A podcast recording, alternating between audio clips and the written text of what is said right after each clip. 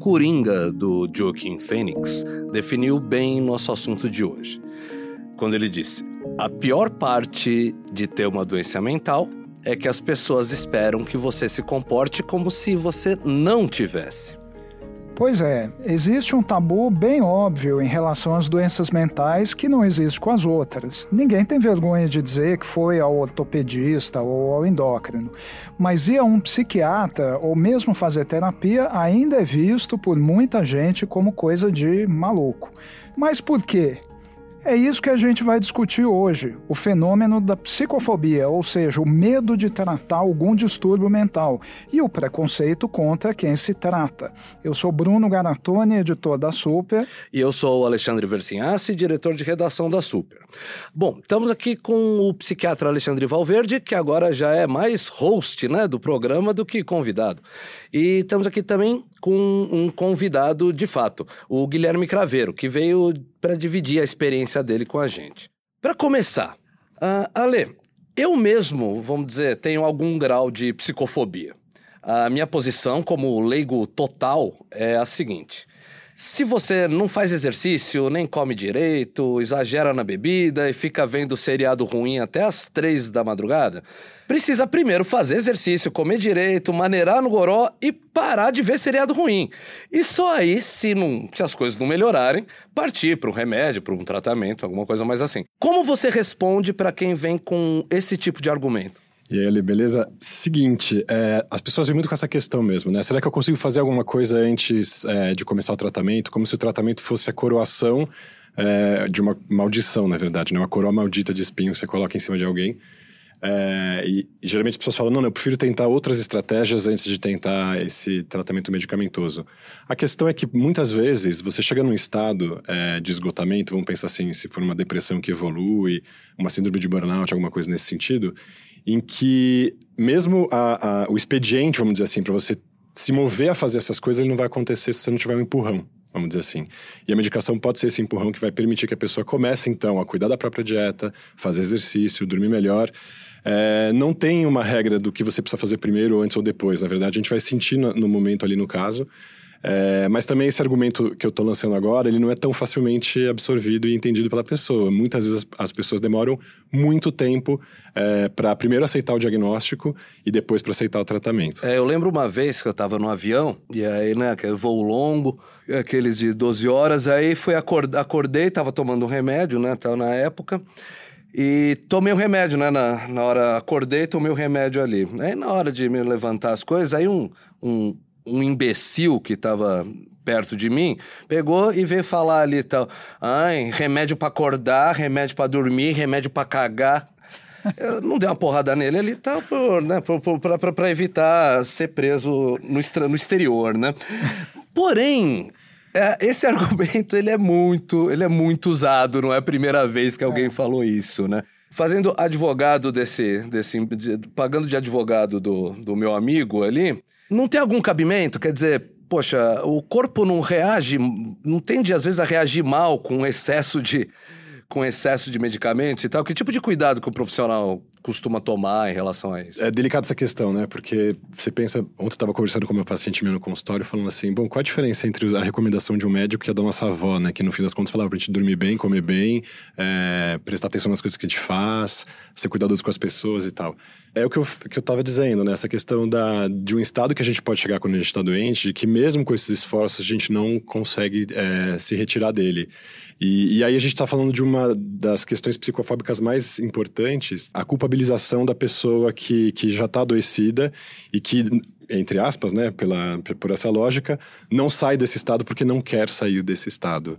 E, e então tem uma zombaria de que então a pessoa precisa tomar remédio para acordar, remédio para dormir, remédio para ter fome, remédio para não comer e tudo mais. Qualquer doença, no seu caso você até brincou aí, você falou da, da questão de tomar remédio para ir ao banheiro, né? É, então não precisam ser necessariamente só as doenças é, psiquiátricas. Mas toda doença anuncia a nossa condição mais própria, que é ser mortal, ser finito. Então, qualquer limite que nos apareça a partir de uma doença, ele revela a nossa precariedade existencial mesmo. E, e, a primeira resposta a isso quase sempre é o rechaço e o sarcasmo e o menosprezo. Quando alguém está é, tomando uma medicação para ir ao banheiro ou para dormir, no fim das contas ela está dizendo para outro: olha, eu sou um ser humano e eu estou suscetível a, a ter um problema em que nem essa coisa óbvia de ir ao banheiro ou dormir acontece. E isso fica revelado ali, né, escancarado quando a gente está adoecido. Certo, é, é nunca é confortável encarar Exatamente. a verdade da nossa finitude. Né? O outro é um espelho da nossa condição, né? Quando a gente vê uma pessoa, finalmente o corpo o comportamento dela fala pra gente, assim, né? Opa, em que sentido eu sou parecido com ele? O que que essa pessoa, como esse comportamento dessa pessoa fala alguma coisa para mim?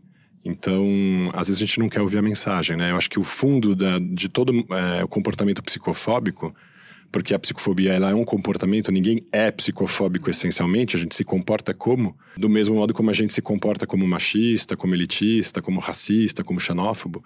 Ele é fundado a partir desse temor, desse reconhecimento de que um dia essa condição possa acontecer para comigo, né? Mas, doutor, você comentou que a as doenças, todas elas, e as doenças do espírito em especial, revelam a nossa precariedade, portanto, a reação instintiva é negar, é menosprezar, é lutar contra aquilo, né? O que que determina que está na hora de procurar ajuda?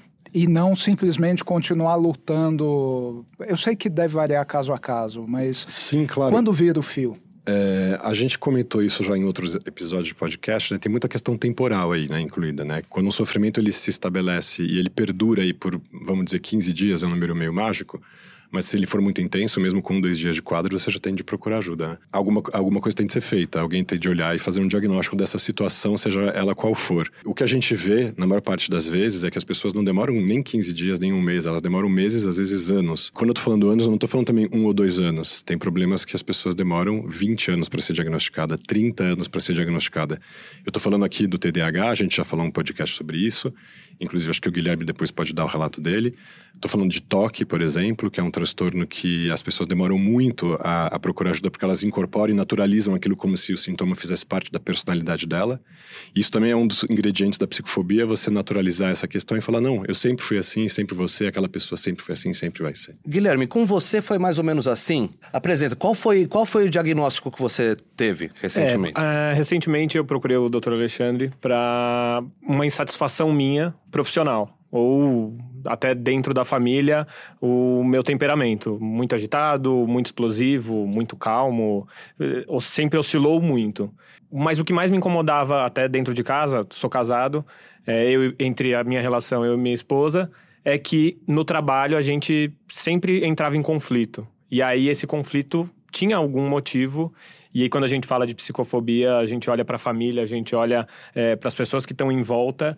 É, eu venho de família religiosa, por exemplo, espírita, e já tivemos diversas vezes, ah, isso pode ser algum problema espiritual. Você Ou... e sua mulher têm o mesmo traba tra trabalho não, com não. a mesma... Não, não, eu sou publicitário, é, ilustrador publicitário, uhum. e ela é administradora, tem a empresa dela, no final das contas, né, no fim do dia a gente acaba é, sempre dividindo o que rolou e até tentando melhorar um outro, mas acaba é, entrando em conflito. E aí estava entrando em conflito com, muita, com muita, com muita sempre. frequência. É, a gente tem oito anos de relacionamento e se a gente olhar o histórico, sempre teve algum ponto onde o Guilherme está ou tentando pular fora ou é, buscando de alguma forma contornar alguma situação de um jeito que não, é, que não era o melhor jeito, né? Não, não era a melhor saída. E o que te fez, que, o que te fez procurar ajuda? Que momento é. que você olhou assim e falou, putz, isso aqui não é só não é só uma briga de casal, isso daqui não, não é só uh, não é só não são só traços da minha personalidade. Talvez tenha alguma coisa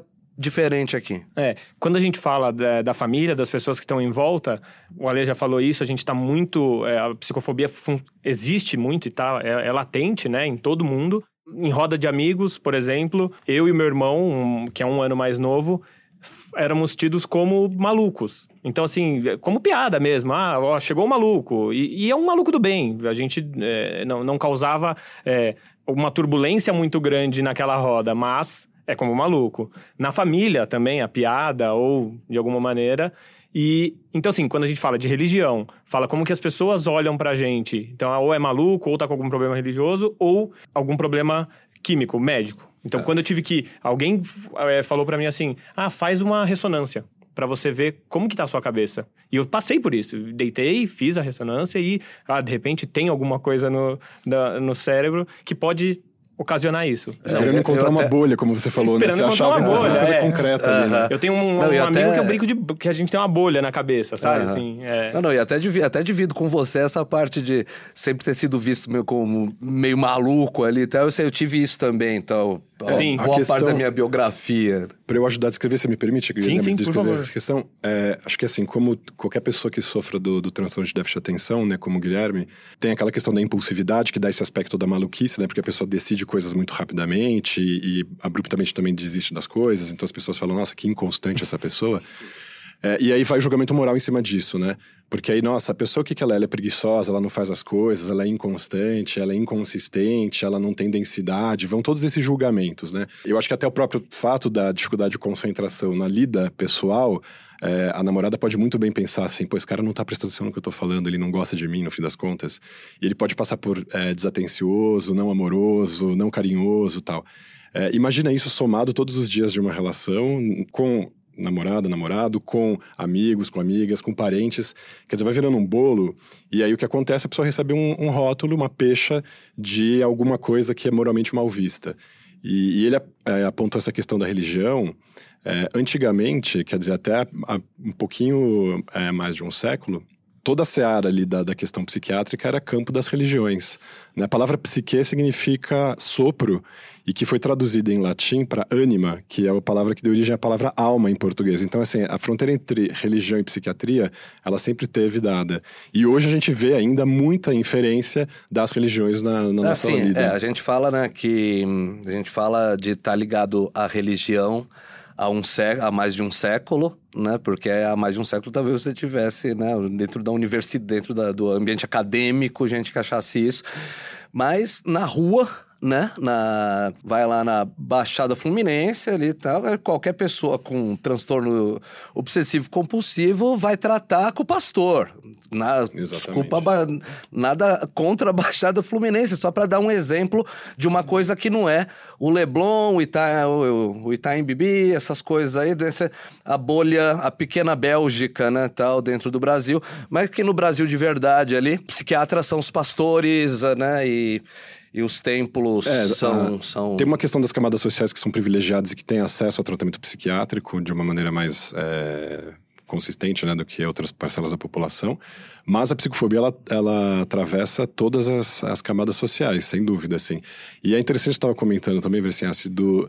é, no fim das contas, hoje, né, é, na contemporaneidade, a gente vive todos os tempos históricos, né? A gente vive a Idade Média, a gente vive uma modernidade extrema, a gente vive a antiguidade no mesmo, na mesma cidade, São Vive. Paulo, se a gente for olhar, A gente, é, a gente você vive. é, se, você, se você né? ir lá pra Caracolândia, é caça e coleta. Coleta de lixo e caça de celular pra roubar. Então, e isso aqui não é nem, não é nem é, não, uma reclamação, não, é uma, constata Não, não, é uma constatação. sim, claro. É muito triste isso que nós todos não vivamos o, o ano de 2019 e a gente tem essa experiência de que estamos vivendo 1500, 1600, 1300, 500 antes de Cristo, tudo misturado aqui. A gente, tá, a gente tá pegando esse ponto, né? Até da- vou falar da parte social. Num plano de saúde, não é simples, né? Você conseguir ter, ter um bom tratamento, um bom tratamento psiquiátrico, psicológico. Eu tô falando por, por- por experiência própria. Eu, eu cheguei, cheguei em alguns psicólogos, no caso, que eles só estavam lá para perguntando se eu queria atestado para não ir trabalhar, né?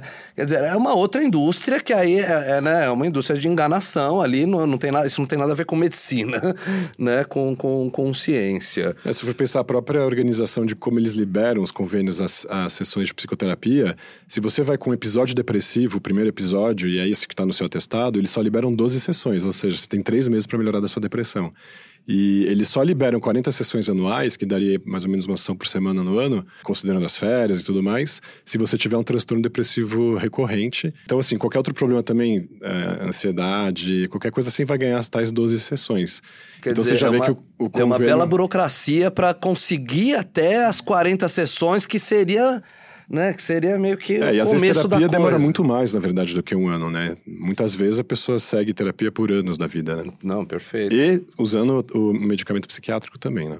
E, Guilherme, vamos continuar a sua história um pouquinho. Daí você contou que chegou a fazer uma ressonância magnética. Sim. Conta um pouco mais disso e o resto do seu caminho até de fato procurar tratamento adequado. Sim. Aí depois de ter feito a ressonância, óbvio, não foi encontrado nada. É. E, e, a inquietude continuou. Eu, eu sou o, o maluco dos hobbies. Então eu estou o tempo inteiro é, fazendo alguma coisa diferente, buscando uma dor de cabeça diferente, né? Que a gente brinca. E isso me faz muito bem, me, me satisfaz muito, só que muitas dessas atividades eu não consegui finalizar, por exemplo. Dá, é dá um, um exemplo para nós aí. É... Bom, eu sou ilustrador, eu tenho uma quantidade de ferramentas em casa absurda, assim, que eu acho que uma, uma, família normal não teria. E eu não uso as ferramentas todos os dias. Sei lá, eu tenho um aquário de água salgada em casa. Putz, dá é, o maior trabalho. Dá um trabalhão, mas é super prazeroso. Sabe? Tem dia que eu chego, a luz tá apagada, é Você uma tristeza. Você chegou a ter de água salgada, Bruno? Ou só de água doce? Eu parei na água doce e desisti. muito trabalho.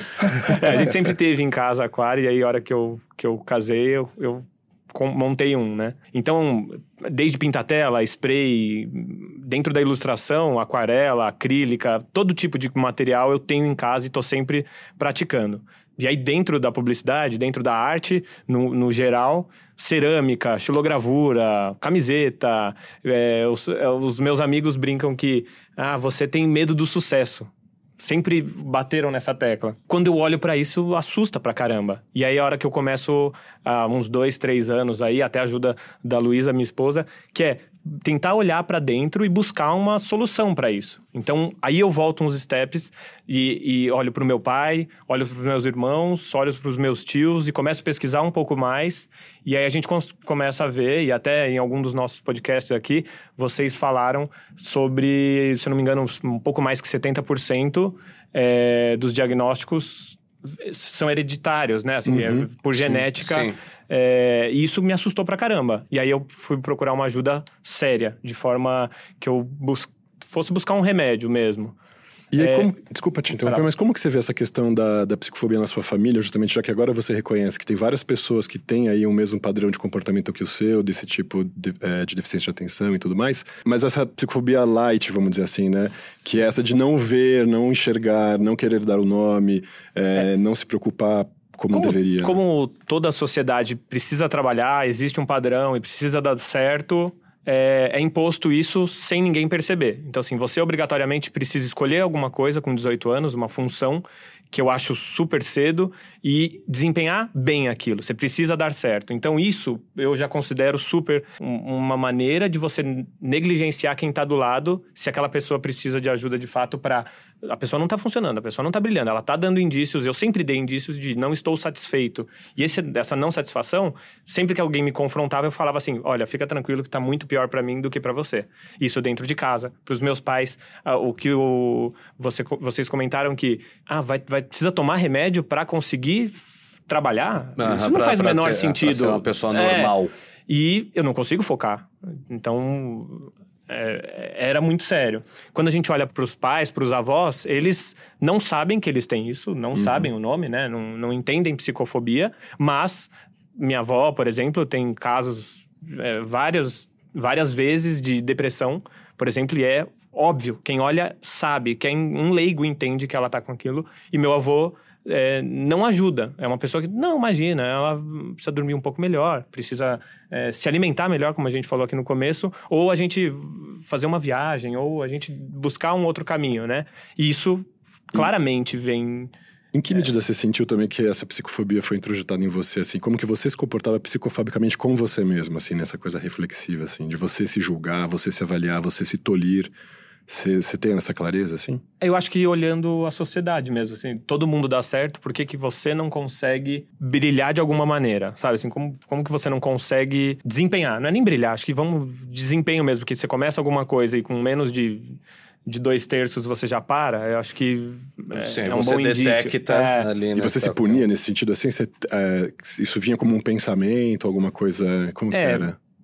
Característica do, do TDDH pensar várias coisas ao mesmo tempo. Então, por mais que eu estivesse sofrendo com aquilo, alguma outra coisa já tomasse conta daquele espaço. Uhum. Então, eu sofria e rapidamente eu limpava o aquário. Sei lá, vamos o dar um exemplo. O problema te salvava é, daquela situação. É, e eu, como artista, eu sempre busquei alternativas do tipo, ah, agora eu tô desenhando. Quando eu tô desenhando, eu entro em outro planeta. Uhum. Então, sempre funcionou e eu acho que até eu mesmo negligenciei esse sentimento por muitos anos, né? Uhum. Fácil, fácil, uns 10, assim, que eu sinto isso. Falando da psicofobia, eu tô colocando eu mesmo como alguém que, que tenha isso, não só da forma da forma como como estava comentando antes, da, da coisa de, de, de entender que, que o remédio em si ali e tal, porque o remédio em si pode ser um problema, mas também profissionalmente. Então, quer dizer, eu tenho, tenho, tenho, um cargo, tenho um cargo de gestão há um bom tempo.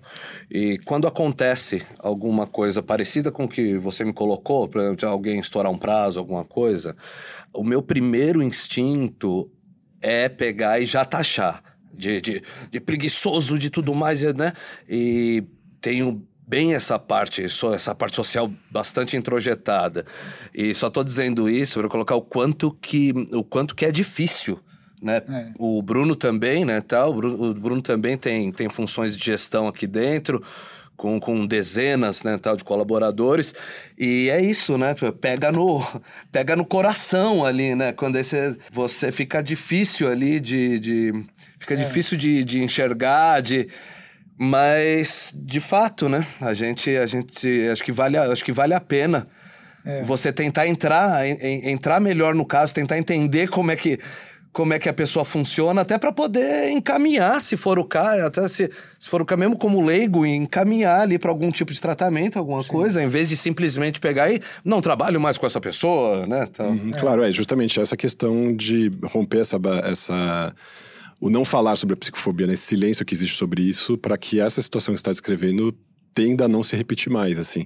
E eu não consigo deixar de ver que essa, isso que você está descrevendo é uma herança de uma raiz cultural nossa que é religiosa, monoteísta, que tem a questão do pecado, dos pecados capitais, né? Se a gente for ver a descrição dos pecados capitais, são todos eles sintomas psiquiátricos. É a, a partir do momento em que ele excede um, um certo nível de é, aceitabilidade, vamos dizer assim, né? E então, é, preguiça, luxúria, é, gula, tudo isso são modulações do nosso comportamento que em problemas psiquiátricos é, fica hiperdimensionado, né? E, e ainda por cima, a pessoa está sofrendo daquilo, ela toma uma peixe. Você está pecando, ou seja, você está sendo errado diante de Deus. Então, acho que isso vem vindo né, questão desse padrão, dessa norma que a gente tem que seguir. Talvez a igreja tenha feito isso lá atrás para tentar fazer com que as pessoas tivessem algum autocontrole em relação aos próprios sintomas e fossem tentando, a partir desse temor maior, que seria o temor diante de Deus, então eu não posso me comportar fora da esfera do que ele me permite, balizar os meus comportamentos. Se tem algum é, funcionamento na prática, talvez algum. Do mesmo jeito que hoje a gente faz uma terapia cognitivo-comportamental, a gente fala para a pessoa, reconheça o teu sintoma, tenta controlá-lo, tente modulá-lo e tal. Mas às vezes, mesmo com a consciência do sintoma, mesmo com a consciência do problema, a gente é refém dele. É, isso a gente tem que ter essa clareza. E aí o tratamento vem nesse sentido de tirar a gente desse estado de ser refém, para a gente ser livre finalmente. Doutor, tem diferença no grau de psicofobia do próprio paciente de uma doença para outra? Então, a pessoa que acha que está com depressão, ela sente a mesma psicofobia do que uma pessoa que tem TDAH ou que tem, sei lá, bulimia, burnout. É tudo igual ou é diferente? Não, é diferente, certamente. Assim, tem as doenças que são mais fáceis de dizer para os outros, inclusive para si, né? A ansiedade, por exemplo. Então, ah, tudo bem, um terço da população de São Paulo é ansiosa, então não tem problema também ser ansioso. É, a gente até mal vê... não ser, né? É, tipo, nossa, como você está sobrevivendo nesses tempos, né? Eu acho que, assim, a, a, mais crítica de todas, né? A situação mais grave é, em psiquiatria são as psicoses, as psicoses crônicas. Então, que que é a, a gente... psicose crônica? A psicose crônica é o que a gente chama de esquizofrenia atualmente. Uhum. Né? A esquizofrenia não é um nome muito bom, porque é um nome que é um, é um nome que é um guarda-chuva, na verdade. Né? Ele contempla uma série de problemas é, psicóticos crônicos. Só para descrever melhor, é quando e... a pessoa está tendo alucinação? Isso, isso. A psicose é uma alteração do comportamento grave em que a pessoa tem delírios, alucinações, é, perda da noção de si mesmo, uma série de questões aí. Se você vê mesmo pacientes com esquizofrenia é, que falam assim, não, eu trato minha depressão Porque aí também tem uma escala, né? Dizer, ah, não posso dizer que sou esquizofrênico, mas se eu disser que eu sou deprimido, tá bom. Ah, não posso dizer que sou deprimido, mas se eu disser que eu sou ansioso, tá tudo certo. Não posso dizer que eu sou ansioso, mas posso dizer que eu tenho um problema alimentar. Então, essa vai existir um escalonamento mesmo é. nesse sentido. É igual o Bruno, o Bruno mesmo definiu uma vez, achei, achei bem preciso, de que esquizofrenia é o câncer de pâncreas, né? Das, dos distúrbios mentais, porque a própria palavra esquizofrenia ou psicose, ela passa a, a, o, o interlocutor passa a ter a ideia de que ele vai ser esfaqueado de que tem um Norman Bates na frente dele. Exatamente, isso né? é, um, é um equívoco muito e... grande que faz uma, uma amálgama aí entre a questão da psicose e da psicopatia, são coisas diferentes mesmo. E acho que é legal você ter tocado nesse assunto, inclusive uhum. vocês citaram aí o, o filme do Coringa, e eu me colocava essa pergunta: será que esse filme está sendo é, interessante em relação a essa questão da psicofobia ou ele vai jogar mais uma pá de cal aí, mais uma camada de dificuldade, porque as pessoas começam a pensar: bom, então as pessoas que têm problemas psiquiátricos vão fatalmente evoluir para uma deterioração do comportamento tal que elas vão começar a alucinar e as vozes vão mandar a pessoa esfaquear alguém. A gente tem essa impressão então de que uma pessoa com problema psiquiátrico é forçosamente violenta. E não é verdade. Geralmente, assim, na esquizofrenia é mais comum a pessoa se autoagredir, na verdade, do que agredir outra pessoa. E os comportamentos violentos, eles estão mais ligados com a psicopatia, né, que é o que a gente chama atualmente de comportamento antissocial, de sociopatia, que são os perversos, né, as pessoas que, que tem justamente. É, um, é uma outra esfera tá. da, das questões psiquiátricas. Porque aí é falta de. Vamos dizer, entre outras coisas, é falta de neurônio espelho mesmo. A pessoa não consegue se colocar no lugar é. da outra, então ela não, não, sente, não, não sente nada o, que a outra está sentindo. O problema de base ali é a falta de empatia. A partir daí você tem todo esse construto do que se chama essa personalidade sociopática, antissocial. Então, essas figuras, vamos pensar se a gente pudesse separar em três é, grupos, grosseiramente falando, né, de todos os problemas psiquiátricos, como antigamente a gente falava, dos neuróticos, dos psicóticos e dos psicopatas. Não é muito boa essa classificação, mas a gente pensa nesses três níveis aí.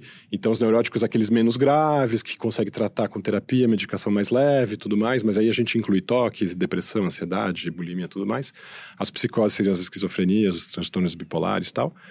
E as psicopatias, então, né, todo esse comportamento antissocial. A gente não olha ainda o suficiente, isso também acho que é uma característica é, social, uma manifestação da psicofobia, para a psicopatia a gente não, não deixa tão clara para que as pessoas observem mesmo. Um dos sintomas, é, acho que até para a própria psiquiatria disso, é, é, a falta da classificação, por exemplo, do comportamento sociopático é, social, vamos dizer assim, eu digo coletivo, que a é. gente pode chamar de fascismo, né? Então, os movimentos fascistas, os movimentos nazistas, esses, esses movimentos é, nacionalistas excessivos tal, eles têm um componente sociopático, claro, né? um ódio ao outro, uma, uma vontade Sim, de matar é por o ser, outro. Por ser, por ser fundamentado no ódio, no, no, ódio a um inimigo escolhido. Exato. E aí você reconhece essas pessoas, a gente consegue classificar esse comportamento. Porque a psiquiatria não se apropriou disso fala, essa aqui é uma condição de uma doença mental social. A gente, por exemplo, se preocupa muito, né? Então a gente fala muito da questão do suicídio, quando a pessoa tem a ideação de, de autodestruição, mas quando a pessoa tem a ideação de heterodestruição, na destruição do outro, a gente não classifica isso como uma doença. É, e, é mesmo. e precisaria olhar para isso. Uma grande pergunta, né, que sempre atravessou a nossa geração, uh, era como que o nazismo pode ter acontecido na Alemanha, sendo que a Alemanha né, dos anos 30 era o país mais ilustrado do mundo. Tava lá o Albert Einstein dando aula na Universidade de Berlim e todas as outras, todas as outras uh, uh, coisas tão iluministas ali da Alemanha. E justamente no, no, no, país mais intelectualizado do mundo surgiu o maior bestialismo né, da, da história. Que inclusive o... rechaçava a doença mental, essa comum que a gente está falando, sim, né? começou é como se os psicopatas com... revoltassem contra os psicóticos e os Não, não os e aquilo lá, no, né? no, no, nazismo você tinha, no início você tinha, você tinha castração de qualquer pessoa que tivesse qualquer coisa que parecesse um distúrbio. Mas ali, como que uma população inteira passa a desenvolver um comportamento desses, significa então que todo mundo tem um pouquinho disso na cabeça? E isso pode ser, isso pode aflorar, se dependendo dos estímulos? Essas perguntas foi super boa, é super difícil de responder, eu acho. Eu posso dar uma pequena contribuição como psiquiatra, mas eu acho que tem muita gente que, que pode colaborar com essa resposta, né? Uhum. A questão, será que existe um, um, um componente biológico, genético nesses comportamentos sociopáticos? A gente sabe que sim. É, em que sentido é, socialmente essas pessoas conseguem se aglutinar e, e, se constituir como partido, como um movimento de massa e de repente tomar o poder num, num país e, e, criar uma guerra a partir daí com, com demandas próprias dessa, desse movimento, assim, né? É, mas eu não sei se a gente precisa ir tão longe, tão lá atrás na Alemanha. A gente pode olhar para o Brasil, né? Na verdade, o que está acontecendo aqui. Hoje, a gente tem a eclosão de uma série de movimentos sociais incríveis, é, de artistas novos que estão surgindo. É, muitos artistas, eu acho que a maior parte dos bons artistas, dos novos grandes artistas brasileiros, é, eles vêm é, da periferia, são artistas trans, é, e que são justamente o oposto desse movimento de fascistização.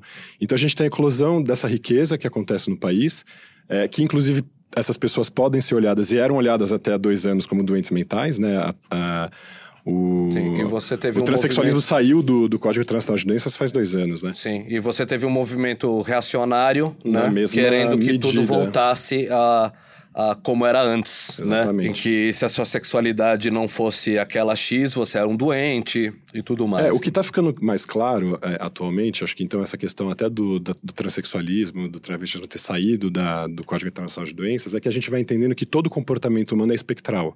Seja o comportamento alimentar, é, seja o comportamento é, social, seja o comportamento sexual. Então a gente não tem delimitações é, estanques, é um ou outro. É, na verdade, a gente tem um espectro de uma possibilidade é, que vai falando da questão é, sexual, da heterossexualidade pura, se isso existir, para uma homossexualidade pura, se isso existir, e a gente tem todo o, o espectro de possibilidades é, de orientação sexual entre esses dois polos. Sim, quer dizer, Mas a, a, teoria, ainda. a teoria do Kinsey, né, tal, que muito Exato. provavelmente, que pe- pe- por experiência, né, tal, pelo que a gente vê na vida, muito provavelmente é a E aí a gente não, não pensa no- não só na questão da orientação, mas também tem a questão da, da expressão de gênero, do próprio, da própria identidade de gênero, que também é espectral. Então, para as pessoas que não estão acostumadas a entender é, as coisas como espectrais, fica muito difícil de tolerar é, o fato de que isso está emergindo e está ficando cada vez mais transparente. E a gente está falando de um comportamento social e tudo mais, mas a gente pode pensar também nas próprias doenças mentais. Se a gente for pensar no autismo, antes a gente falava, ah, a criança autista tinha um, a gente imaginava uma figura ali. Hoje a gente sabe que também o autismo é uma doença espectral. É, então você tem até- até toda nesse- uma gama de possibilidades. Sim, queria até, até entrar nesse ponto, porque quem é da nossa geração também ai- ainda tem, né? Ainda tem um certo ranço ali tal, daquela época, vamos dizer, ano- anos 80, início dos 90, em que você tinha a imagem do. Você, existia a imagem do autista, né, tal, como uma pessoa completamente é, disfuncional. Tipo o Rayman. Exatamente. Existe essa- e aí essa você, pessoa, mas- né, E aí, quer dizer, o que aconteceu? Não, existe, não estamos dizendo que não existe, é, é todo um espectro. É todo um né? espectro. Então, você pode estar na, no, no- no- na, na parte disfuncional e você pode estar na parte plenamente funcional e tem toda uma parte do meio ali. Mas a gente fala disso para TDAH, para depressão, para psicoses claro, crônicas. Não existe uma esquizofrenia, existem muitas esquizofrenias, muitas depressões, muitos TDAHs. Sim, sim, mas é que realmente o autismo é um exemplo interessante porque até hoje, né, tal, quando alguém tem um diagnóstico de autismo na família, a pessoa fica mal, né? Tá? Diferente de você ter um, um diagnóstico de transtorno de déficit de atenção ou de ansiedade, que é, ou de depressão, que é Tem- mais parte do jogo. Mas um, um de autismo é aquela coisa meio life-changing, né? E, mas é isso, né? Até o caso da Greta ali, eu acho que ele foi muito interessante, ah, que ele, ele jogou na cara da sociedade que uma pessoa autista, ela pode até, inclusive, falar sobre outros assuntos que não o autismo, ela pode, ela pode se destacar como oradora, que foi o que aconteceu com a Greta, não como e não como uma oradora falando sobre doenças mentais, ela estava falando sobre outra coisa e foi eh, foi ouvida, teve teve os dois lados, teve quem reclamou também, mas é até bom ter tido os dois lados, porque aí mostrou que estava sendo ouvido como uma pessoa normal. E pessoas normais acontece isso, você fala, metade gosta, metade não gosta. E quer dizer, é até positivo nesse lado, Mas né? mesmo a norma é espectral, né? Se a gente for pensar a curva de Gauss, né? Aquela curva que se se assemelha a um sino, a normalidade ela não é um ponto, ela não é o meio do sino, ela não é uma mediana tal. A, a- a normalidade significa olhar para um grupo de pessoas e ver como aquelas pessoas se distribuem em relação a algum comportamento. É que- é não isso, né? existe Você não tem um ponto, um ponto focal. Você não tem um triângulo ali em que tem um ponto focal falando, uhul, aqui, é norma. normal. Ou né? se a gente tiver esse ponto, não tem ninguém nesse ponto, na verdade. Ah, esse, sim, esse lugar sim, é sim. vazio e a gente se distribui a- em volta desse ponto. em volta né? do sino. Agora, eu queria trazer uma questão, você falou do autismo, que acho que é interessante, até como a psicofobia, ela não está só nas relações comezinhas, cotidianas, tal, do trabalho, nas relações conjugais, afetivas, tal. Ela pode se institucionalizar e se transformar numa narrativa, num discurso vamos colocar aqui entre aspas, científico. Tinha toda uma teoria até há pouco tempo, mas que muita gente ainda é, faz uso dessa teoria de que o autismo é causado por uma é, frieza da mãe, a, a questão da, da, teoria da mãe geladeira, a mãe que não tem afeto, a mãe que não sabe amar o filho, que não sabe olhar o filho no momento em que ele nasce e tudo mais. É, só que isso virou um, um, um, discurso que durou 80 anos. E eu acho que ainda tem muita gente é, que acredita nisso e que faz disso uma bandeira. E, e aí imagina você imagina... a carga de culpa da coitada da mãe ali. Aí ela que vai desenvolver um transtorno ali e tal. é, e essa psicof... ela não é só uma psicofobia, é um machismo, porque por que, a mãe ah, que é claro, responsável né? pelo autismo do filho e não o pai? É, e aí vai se acrescentando coisa. Mas assim, se a gente for ver também, a gente evocou aqui ah, no começo né, essa questão do, de todas essas é, dificuldades aí, é, sociais que a gente tem, esses problemas críticos, e que são muito falados mesmo, e têm de ser falados e têm de ser apontados. Então, o machismo, o elitismo, o classismo, o racismo, a xenofobia, tudo isso, as, as intolerâncias religiosas também, andam de mão dada com a, com a psicofobia.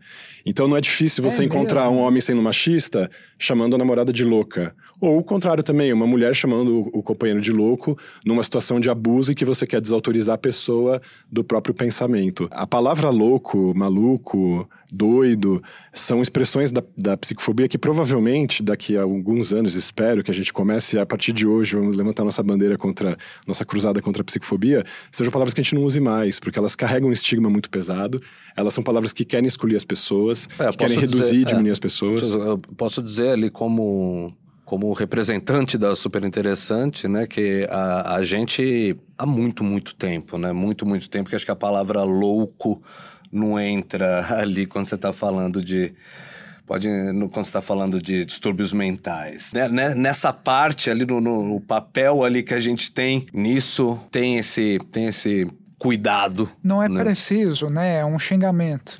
Exato, exato. É simples, se tornou simplesmente um xingamento. É, você, você frequentava com essa questão, né, é, Guilherme? É, eu e o meu irmão do meio, assim, somos muito parecidos. E, como eu já disse aqui anteriormente, parte de alguns grupos tendem, tem a gente como louco. Então, assim, ah, eles são malucos. Eles e, te infantilizavam, é, você percebia isso? Ou eles te tendem a te infantilizar? Porque não. uma das tendências é essa, você tratar a pessoa que tem um sofrimento ou como é, retardada como uma pessoa incapaz cognitivamente. Inclusive a palavra retardada ela, ela também é um foi decalcada para o mundo da psicofobia a gente usa nesse sim, sentido. Sim. Uhum. É, ou tratado como criança, então ah, você não é capaz de entender as coisas, vou, vou é, te deixar café é, com leite. Quando a gente pega o perfil meu e do meu irmão assim, é, somos completamente diferentes. Então ele reagia de forma muito explosiva e, mais, e chamando mais atenção. Então, tá bom, eu estou num lugar de destaque na época da escola, por exemplo. Para ele, aquilo era a parte legal da, da, da, da, infância dele. E no meu caso, eu, eu sou muito tímido. Era muito tímido. Então, para não cometer nenhum erro, eu dava um passo para trás. Então, é, eu enxergo a psicofobia dessa maneira. Ou você faz com que a pessoa exploda mais e aí se torne uma, uma bomba mesmo, ou você coloca a pessoa dentro de uma caixinha. E aí as pessoas param de olhar. É, os argumentos da psicofobia são, são as grades com qual é. você vai fazer a jaula onde Não, você fica tranquilo pessoa, que você precisa né? trabalhar mais, ou você precisa, hum, é, de forma é, simples, porque sempre é muito. O outro é muito, muito simples, né? Não, isso é tranquilo, você só precisa ir desempenhar durante suas oito horas e voltar para casa. Tá tudo bem. E não, né? você tá colocando a pessoa de novo numa caixinha. São perfis diferentes mesmo, acho que. Eu queria trazer só uma questão que vocês começaram a falar, inclusive sobre a sua história, Guilherme, que você teve de fazer a ressonância e tal, e eu queria apontar um pouco a psicofobia dentro da medicina também, né, entre os colegas que não são psiquiatras. É claro que não são todos, né, que são psicofóbicos, mas a gente percebe isso também. Nesse caso dele, acho que tem que deixar muito claro aqui para o ouvinte também, a, a gente não sabe em que sentido a ressonância foi pedida no caso dele, um pouco assim, ah, não, não é nada psiquiátrico, com certeza alguma coisa orgânica, vamos olhar se não tem um tumor ou um cisto, qualquer coisa nesse sentido. Tudo bem, se foi esse movimento psicofóbico que fez com que ele fizesse a ressonância, tá, ela foi mal indicada, mas no fim das contas ela precisa ser feita. Por quê? A gente precisa sempre descartar possibilidades de doenças orgânicas antes de fechar um diagnóstico psiquiátrico. Claro. Perdão. É natural mesmo que o, o médico peça esses exames e está tudo certo, não há problema nisso. É, mas a gente vê é, a psicofobia, ela pode não ser só aquela psicofobia direta em que você é, ironiza o outro, me, é, menospreza o outro, humilha o outro, mas ela pode ser uma, uma psicofobia por negligência também. No sentido de uma pessoa, por exemplo, teve uma paciente minha que começou a apresentar é, sintomas de ansiedade, taquicardia, sudorese e tudo mais, hipertensão, e ia procurando pronto-socorro. Ela passou dois anos peregrinando em todos os pronto-socorros ali da região da Paulista e tudo mais.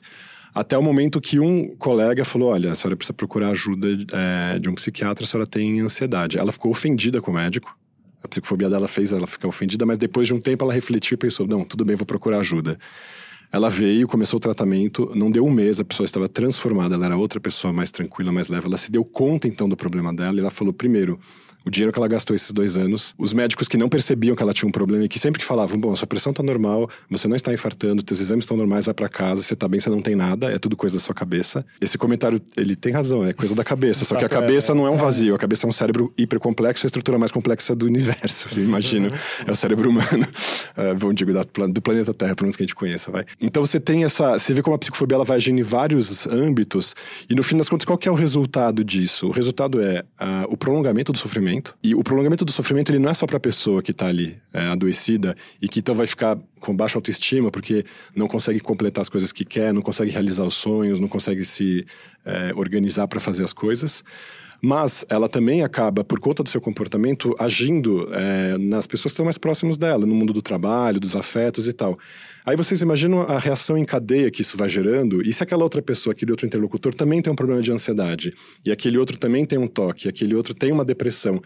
Imagina isso como ondas assim, de pedras caindo num lago, a, a turbulência que isso não gera. É, numa situação ideal, no futuro, talvez, quando a gente não for mais psicofóbico, a gente puder olhar para as pessoas com um olhar clínico e falar: Poxa, cara, você está cuidando aí da sua depressão, você está cuidando da sua ansiedade. É, eu fico imaginando como as relações vão ser mais limpas, mais claras, com menos desses ruídos. E em que sentido, agora voltando para aquela questão de como a gente vai se encaminhando para uma fascistização social ela não tem a ver com esse sofrimento também. Eu não consigo não ver que há uma relação entre é, hoje São Paulo ser a cidade mais deprimida e ansiosa do mundo, com 28% dos adultos com algum sofrimento é, psiquiátrico da ordem da depressão da ansiedade, e esse movimento é, de ódio ao outro, de xenofobia, de racismo. É, eu não estou querendo dizer que todo é, paciente psiquiátrico, pelo contrário, né, tem alguma tendência a um desses comportamentos. Não é isso, mas estou querendo dizer da tensão que se gera, porque a gente imagina um terço da população em sofrimento com todo esse ruído nas relações interpessoais dela as relações elas vão ficando tensas. A psicofobia vai acrescentando o quê? O menosprezo do outro, o, o ódio ao outro. Você fala, putz, aquele cara é. Olha como ele é folgado, olha como ele é deprimido, olha como ele não faz nada. Olha, esse cara é cracudo, esse cara é drogado.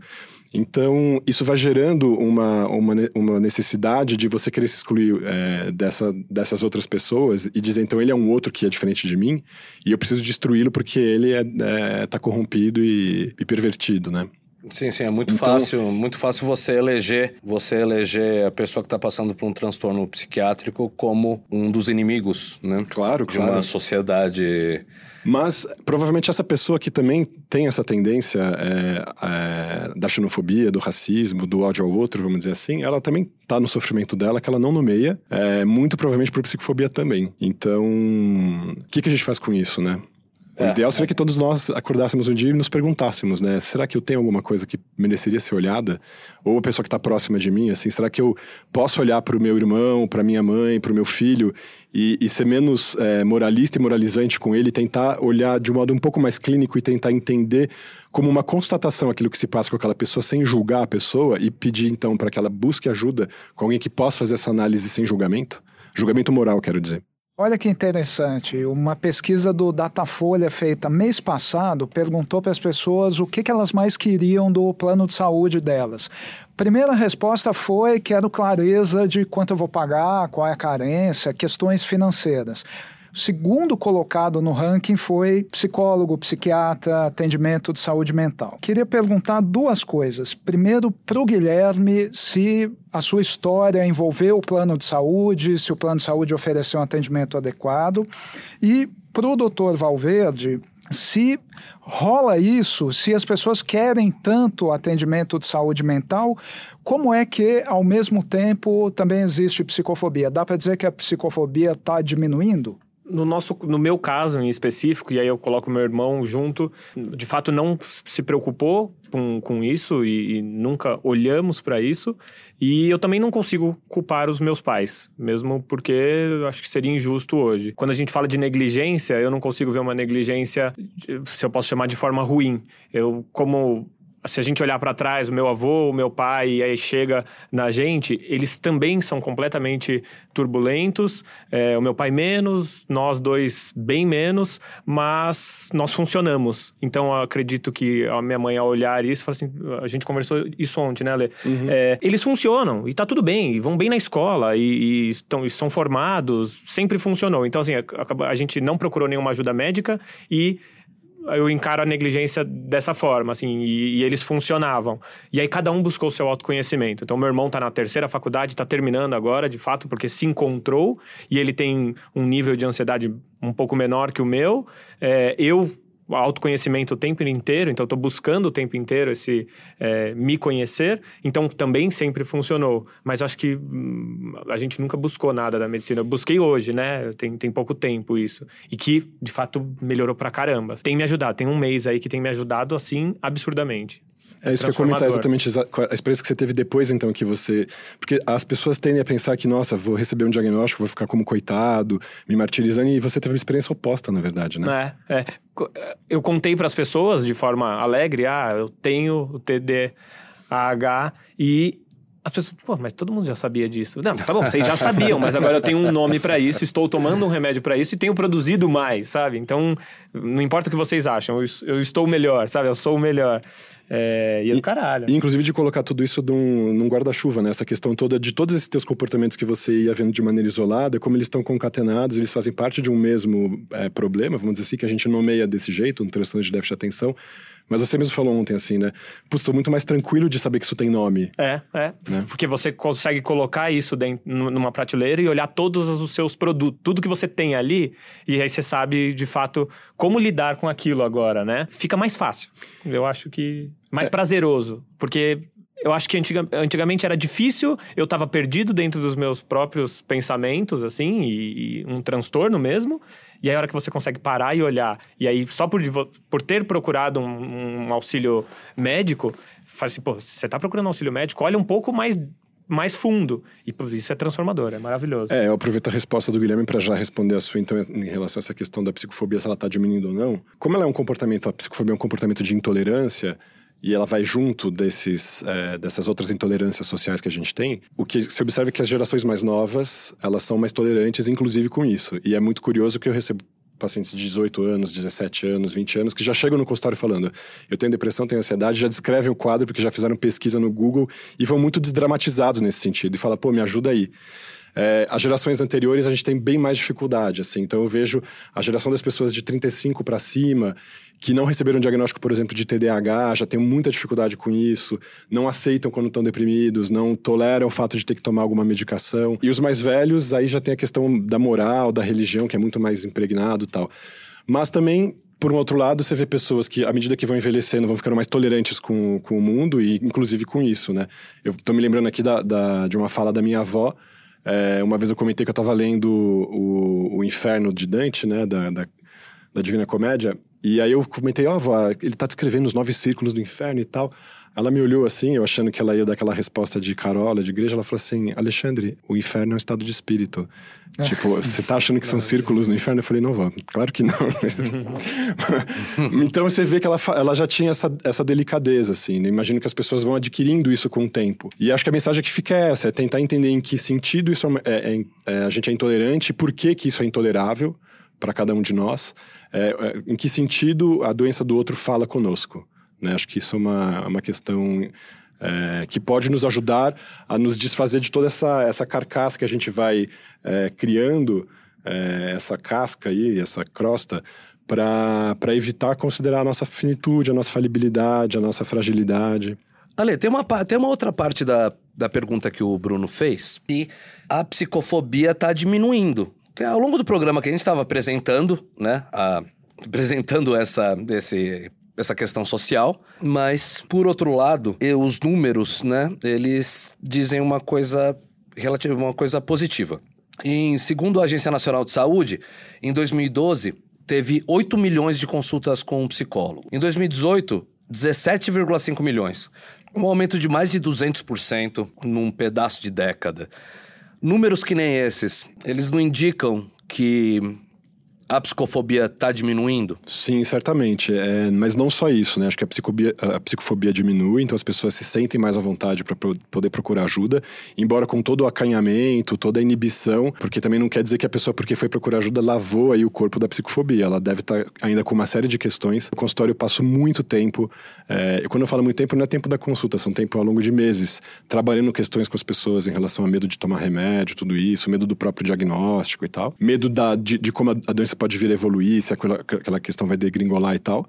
É, então, sim, tem uma sensibilização que está maior, as pessoas estão mais atentas. Acho que a gente ainda não chegou no nível ideal, está longe disso. É, mas também tem um aumento da, da, da incidência de, dos problemas psiquiátricos mesmo, principalmente é, de ansiedade e depressão, acho que por conta das contingências sociais, econômicas é, que a gente vive no país, né? E não só no país, acho que no mundo, né? Essa questão, é, a velocidade com que a gente vive hoje, a hiperconectividade, tudo isso foi é, sendo ingredientes que foram precipitando é, problemas que talvez não aparecessem se a gente não tivesse vendo essa era. Mas, bom, é, não tem o que fazer, a marcha inexorável do tempo, a gente está nela, tem que se adaptar. E, e, acho que isso vai, inclusive, pedir para a gente uma mudança em relação a, a, ao modo como a gente vê é, os problemas de saúde mental. Se a gente considerar que 28% da população na cidade de São Paulo tem um problema psiquiátrico, então fatalmente em cada casa que você tenha três pessoas, uma delas está com algum problema. E, e aí isso faz a pessoa se mover, né? Seja para um lado intensificar a intolerância, seja para outro de romper esses tabus todos e começar a pensar nas questões. Essa estatística, doutor, famosa de que uma em São Paulo, uma em cada três pessoas tem algum problema psiquiátrico, é daquela pesquisa Megacity, uhum, né, sim, feita sim. pelo Hospital das Clínicas, uhum. super famosa e tal. Duas perguntas. Primeiro, isso significa que 30% das pessoas teria que tomar remédio, sim ou não? E a segunda pergunta, existe sobrediagnóstico, ou seja, há casos em que a pessoa não necessariamente precisaria recorrer a um fármaco e, e acaba recorrendo, eh, como detectar isso e como se prevenir com relação a isso? Tá, super legais essas perguntas. É, em relação ao sobrediagnóstico, sim, ele pode acontecer. É, a gente pode falar até da psicofobia dos psiquiatras, nesse sentido. É muito existe interessante. Existe. Psicofobia dos de, Claro, claro. É, é, um fenômeno bem observável, assim. É, psiquiatras tendem a não enxergar pessoas com um problema semelhante ao dele. Então, se o psiquiatra tem ansiedade, ele vai ter mais dificuldade em ver a ansiedade dos outros, porque ele vai naturalizar a própria ansiedade. Se ele tem TDAH, ele vai tender a naturalizar o próprio TDAH. É claro que isso eu tô falando no começo da, da carreira, no começo da vida profissional, depois a pessoa vai amadurecendo isso e muda. Mas é muito comum a gente ver colegas... É, eu já fui psicofóbico, claro, é, assumo com tranquilidade isso. Quando eu comecei a estudar psiquiatria, eu queria entrar na toca do lobo para mudar tudo, porque eu achava que a psiquiatria era toda errada de ficar classificando as pessoas. E depois eu entendi que, na verdade, essa classificação são só nomes, é, são modos de nomear esses fenômenos que a gente observa. Então, eu fui também criando a minha calma para com isso. Estou contando aqui a minha história, mas tem dos meus colegas todos e tal. E a gente observa isso na prática cotidiana. E, e a outra pergunta, desculpa, eu. Sobre o diagnóstico. O sobre Como diagnóstico evitar? tem esse. Ouvir uma segunda opinião? Uh, também é, é, muito comum, por exemplo, tem diagnósticos que eles vão ficando na moda, assim, inclusive dentro entre os psiquiatras, por exemplo, transtorno bipolar. Então, dependendo do serviço que você vai frequentar, do tempo que o colega tem para te atender, para te escutar, se você começa a história falando, ah, meu comportamento oscila demais, o meu humor sobe e desce o tempo inteiro, ele já ligou a chavinha do bipolar, ele vai fazer toda a tua história a partir desse lugar. Do mesmo jeito que uma pessoa começa a descrever um quadro de ansiedade, não necessariamente ela está ansiosa, ela pode ser TDAH com ansiedade comórbida. Então, nesse sentido, a psicofobia do psiquiatra está lá naquela intuição que ele sente no primeiro momento que ele vai fazer um recorte e a partir desse recorte ele não vai mais mudar de posição. É uma psicofobia leve, mas assim, né, para ele como profissional, e que talvez ele nem reconheça, mas que para a vida da pessoa pode ter uma repercussão nefasta. Porque você pode ter pessoas que são tratadas, eu, eu atendo vários casos nesse sentido, que vieram para o meu consultório assim: eu não, não quero tomar lítio porque eu não entendo que eu seja bipolar. Eu falo, bom, vamos conversar sobre isso, e realmente você vai ver a pessoa é TDAH, é, porque é a pessoa impulsiva, acelerada, ansiosa, recebe diagnóstico de bipolar. É, isso é bem comum. É, e acho que isso só mostra né, o quanto que tudo isso é complexo, né? Que não é uma. Não, é, não tem uma fórmula mágica para resolver, né? Quer dizer, existe psicofobia, existe sobrediagnóstico, e a gente tem esse a gente tem esse jogo né a gente tem esse jogo e a gente vai progredindo ao longo disso é legal a ler pontuar isso eu já tomei remédio para é, bipolaridade. Sim, A que aí você pegou, uma a, vez. É. você pegou a modinha do bipolar. É, eu não- que eu- até eu falei lembro- que era eu eu lembro dessa explosivo, época. De repente, metade dos meus amigos eram bipolares e não era nada É. disso. E era assim, foi super comum. Tomei o remédio, não adiantou de nada. Eu, de fato, fiquei mais calmo e parece funcionar melhor, mas eu não conseguia concentrar de forma nenhuma. Era... Sim. Não era o remédio que eu deveria tomar, né? Com o de agora, você É. tá, você tá, você tá- Igual você É. falou, você tá mais. Não, ele- tá mais tranquilo. E ele toma um psicoestimulante, quer dizer, se, se você dá um psicoestimulante pra uma pessoa bipolar, ela fica super acelerada e ele melhorou. Ah, sim, sim, você Então tem essa questão. O medicamento, ele tem essa. que é interessante isso, que é uma prática muito comum na psiquiatria, que é do teste terapêutico. É. E você estava falando justamente dessa questão do aumento do diagnóstico, agora eu lembrei essa pergunta. E é, será que todos têm necessidade de serem medicados, esses 30% da população? É, acho que só a pessoa na consulta vai poder decidir isso, seja o profissional, seja o próprio é, paciente. Quando a pessoa não tem um quadro muito grave, com ideação suicida ou um sintoma psicótico, alguma coisa mais premente, ela decide se ela vai querer fazer o tratamento medicamentoso ou não. Eu queria deixar uma mensagem assim. Eu busquei é, o auxílio médico por conta de uma conversa de bar com um amigo que foi diagnosticado também tardio, também tem 30 anos de idade, e ele falou: Cara, eu acho que você tem e procure um auxílio. É, eu busquei outro médico, não o mesmo que o dele, acho que às vezes por vergonha, algum motivo é, meu, e de fato é transformador. Então, assim, escute quem está do seu lado. Talvez o diagnóstico tardio possa facilitar o todo, né? Assim, mesmo que exista, né? Ah, sim, sim. O Alex queria, de... Eu queria deixar uma última mensagem. mensagem é- final. é, como o, o- a psicofobia é um comportamento de intolerância e ela está sendo talvez o último comportamento social de intolerância a ser destacado, então a gente aponta muito bem o machismo, o elitismo, o classismo, a xenofobia, o racismo, a intolerância religiosa e agora a gente está começando a falar mais sobre psicofobia. Ele está sendo o último a ser evocado, mas talvez ele vai ser o, o primeiro a ser resolvido. Por quê? A questão do machismo, a gente pode separar dois campos, então, os homens e as mulheres. No racismo, a gente pode separar o campo das etnias, então, negro, branco, oriental. É, no, no elitismo, a gente pode separar as classes sociais, é, as elites culturais, as elites intelectuais, que seja. É, na xenofobia, a gente separa o, o- o- quem é nacional de um lado dos estrangeiros de outro, né?